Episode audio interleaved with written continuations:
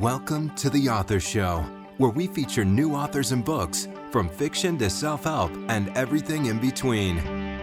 You'll find it all at the author show dot com. That's the author show dot com. And now let the show begin. Hi, this is The Author Show, and I'm your host, Linda Thompson. In The Company of Demons, author Michael Jordan's debut novel takes many twists and turns. Jordan's protagonist, John Coleman, is an attorney, as is Jordan, which lends a certain authenticity to the story. But that's apparently where the similarities end. Michael is here to share more about The Company of Demons. Michael, welcome to The Author Show. Well, thank you very much, Lynn. I appreciate the opportunity to talk with you today. Michael, will you please give us a quick overview of The Company of Demons? Yeah, I'd be glad to. It's a fascinating story to me. I mean, years ago, it's based on some actual facts. I mean, years ago, there was a notorious serial killer in Northeast Ohio known as the Torso Murderer because of the gruesome manner in which he dismembered his corpses. Um, as he was terrorizing this region in Ohio, Eliot Ness, the famed lawman of the Untouchables, moved from Chicago to Cleveland and took over the police department here, and it became Eliot Ness's uh, task to try to apprehend the killer. And their interchange became very much a cat and mouse game, and when Ness failed to succeed and find this horrific person, it affected Eliot Ness badly. He left Cleveland under a cloud. His career was basically in, in ruins. They never caught the Torso Killer. So in my book, I asked the question, what if that murderer might still be out there and came back today for one final act of vengeance? Wow, that sends cold chills up my back. So as I mentioned in my intro, both you and your protagonist, John Coleman, are attorneys. Does John's life resemble yours in any way? Thankfully, no, because he's got a pretty messed up life, Linda. I picked a, uh, you know, I practiced trial law for over thirty years, and I often sat across my desk from people who were involved in some pretty serious problems. I saw many times the darker side of humanity. And uh, I have characters who, who have a lot of secrets and have had some have had happen to them some terrible things, and in the book do some things that we would find uh, difficult to understand. But John is definitely a troubled uh, lawyer, drinking issues, problems with his marriage. Uh, he loves to death his only child, his daughter Molly, and this all plays out in the book as the story develops, his relationships with his friends and family. What type of reader do you believe would be most interested in The Company of Demons? I think people who enjoy legal thrillers, and also those who enjoy dark thrillers generally, dark mysteries. Um, one reviewer called me a cross between Stephen King and John Grisham. And not only do I find that really complimentary, but I think that kind of highlights what my story is about. There's a lot of the legal thriller aspects to it, but it's a dark story. Uh, a serial killer who's who's terrorizing the city of Cleveland. So it's a good combination that way. That is a really complimentary combination. So keep up the good work on that one. Since, Thanks. Since this is your debut novel, is there any other author who you feel may have had an influence on your style of writing? I would say there's probably several authors who've influenced me over the years. I'm an eclectic reader, and I bounce back and forth between so many different types of authors. It's hard for me to point to one who I would say really influenced this book. But I gleaned a lot from many different authors over the years. All the uh, Lee Child's Jack Reacher character I find fascinating. I like some of the heavier thrillers like the Robert Ludlum. Frederick Forsyth were also influential. Lisa Scottoline, I read uh, quite a few of her books, uh, legal thriller type, John Grisham, of course. And then and there is Stephen King, and I think that he certainly was, uh, was an influence uh, on my writing as well. If you could compare The Company of Demons with any other, what would that other book be? I don't have an answer for a book I'd compare it to. In fact, many readers, Linda, have said that it's, it's, it's a different type of thriller than they've read before.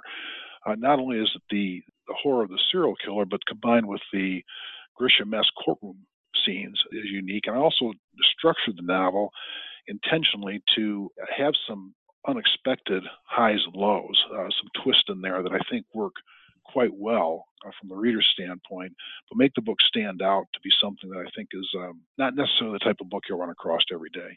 Will John Coleman return to us in a sequel or perhaps even a series? There's going to be a sequel, and I'll tell you why. A lot of readers have asked for one, but most importantly, my wife said she wants a sequel. If my wife says there's going to be a sequel, there'll be a sequel. So is that what you're working on now?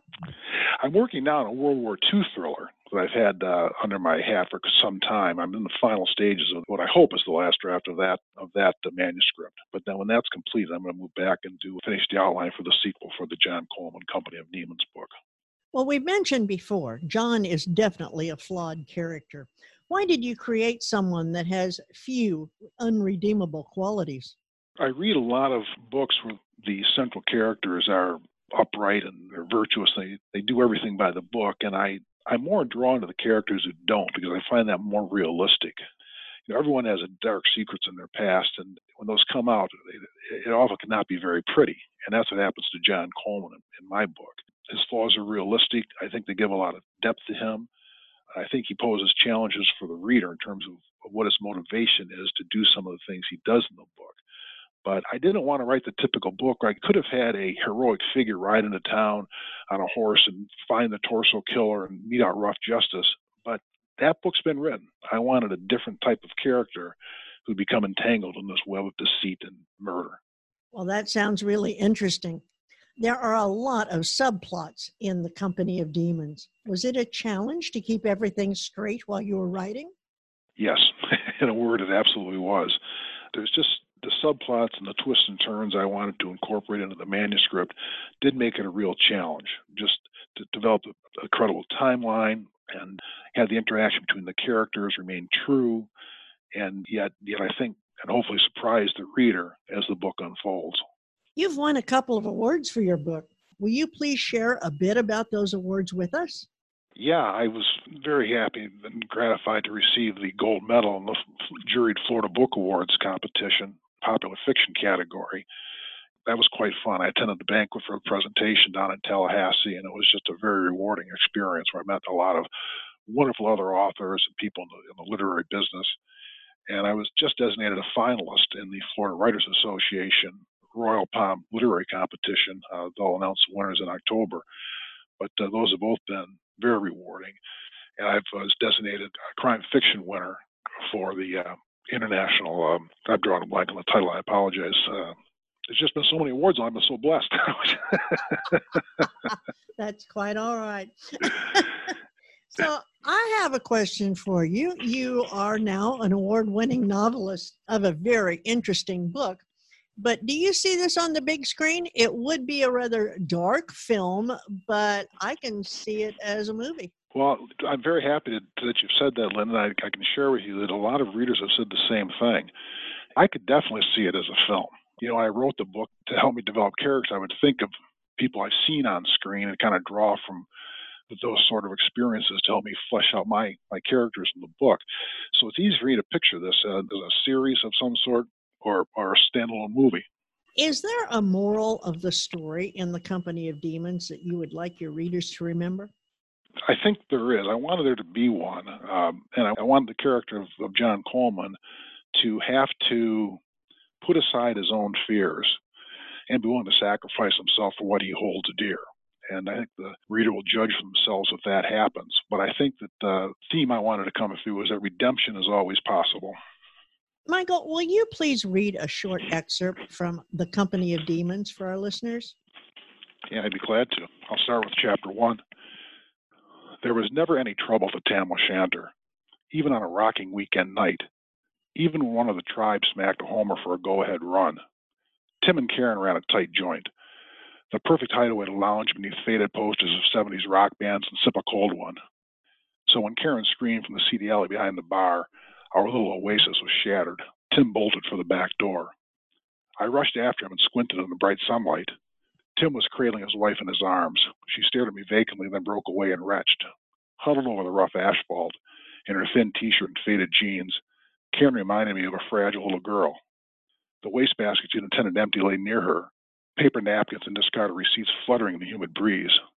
Tim waved a hand toward a dumpster, its lid flung open, wedged tight against a crumbling brick wall. Don't look. But I did. The sight of a naked body sprawled across plastic garbage bags was impossible to miss. Or part of a body, really, because the head was gone. So was everything below the waist. The hairy torso had been split down the middle, and I didn't need to be a pathologist to know that someone had scooped out the guts and the lungs and the heart. Flies droned incessantly, and in the summer heat, the stench of rancid meat wafted to me. I backed away. We headed back into the Tam, none of us saying a word. I dialed nine one one on my cell. The Indian's third baseman cracked a triple as I slumped onto a black vinyl bar stool, the announcer's agitated voice echoing from the worn paneled walls and yellowed tin ceiling. His enthusiastic play-by-play was a jarring accompaniment to Karen's quiet sobs. She was hunched over a couple of stools from me, wiping her mouth with a bar towel. Tim, glancing at me or the walls of the floor, hovered close to his wife, rubbing her shoulders. The nine one one operator's initial skepticism turned to shock as I related what we'd found, and she assured me the car was on its way. The Tam was in Lakewood, an inner-ring Cleveland suburb on busy Detroit Avenue. The police wouldn't take long. My beer tasted warm and bitter, but I took a couple of long swigs. Memories came back in a rush. Oh my gosh. That um, gave me cold chills from the beginning to the very end. So tell me, Michael, where can we learn more about you and where can we purchase The Company of Demons? The best we learn about me, Lynn, is my website, michael jordan books dot com. And The Company of Demons is available at uh, bookstores and on all the major online retailers as well. If a bookstore hasn't, doesn't have it in stock, they can certainly order it. And it's in print version, ebook version, and audiobook version.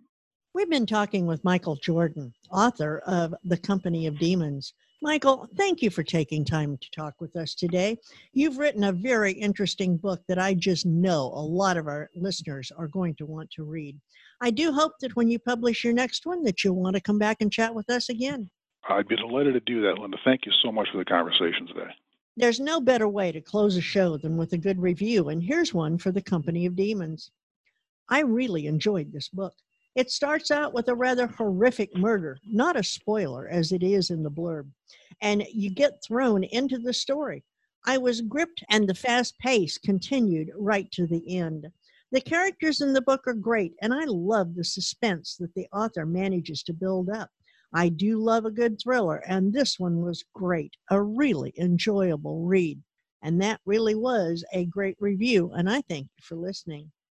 The Author Show podcast may be accessed at any time by visiting the author show dot com, and selected interviews can also be found on major podcasting platforms such as iTunes, iHeartRadio, Spotify, Podomatic, and many more. Are you an author who would like to be featured on our show? Please visit the author show dot com and complete the interview request form so that we may contact you. Marketing is seldom easy for authors, and The Author Show is a great way to promote your work worldwide using a high-quality interview that can make a real impact. Please visit our site daily as we continue to introduce wonderful authors of very interesting books on The Author Show. Thanks for listening to The Author Show. Find out more about authors and their work at the author show dot com. the author show dot com. Tune in next time to another great author on The Author Show.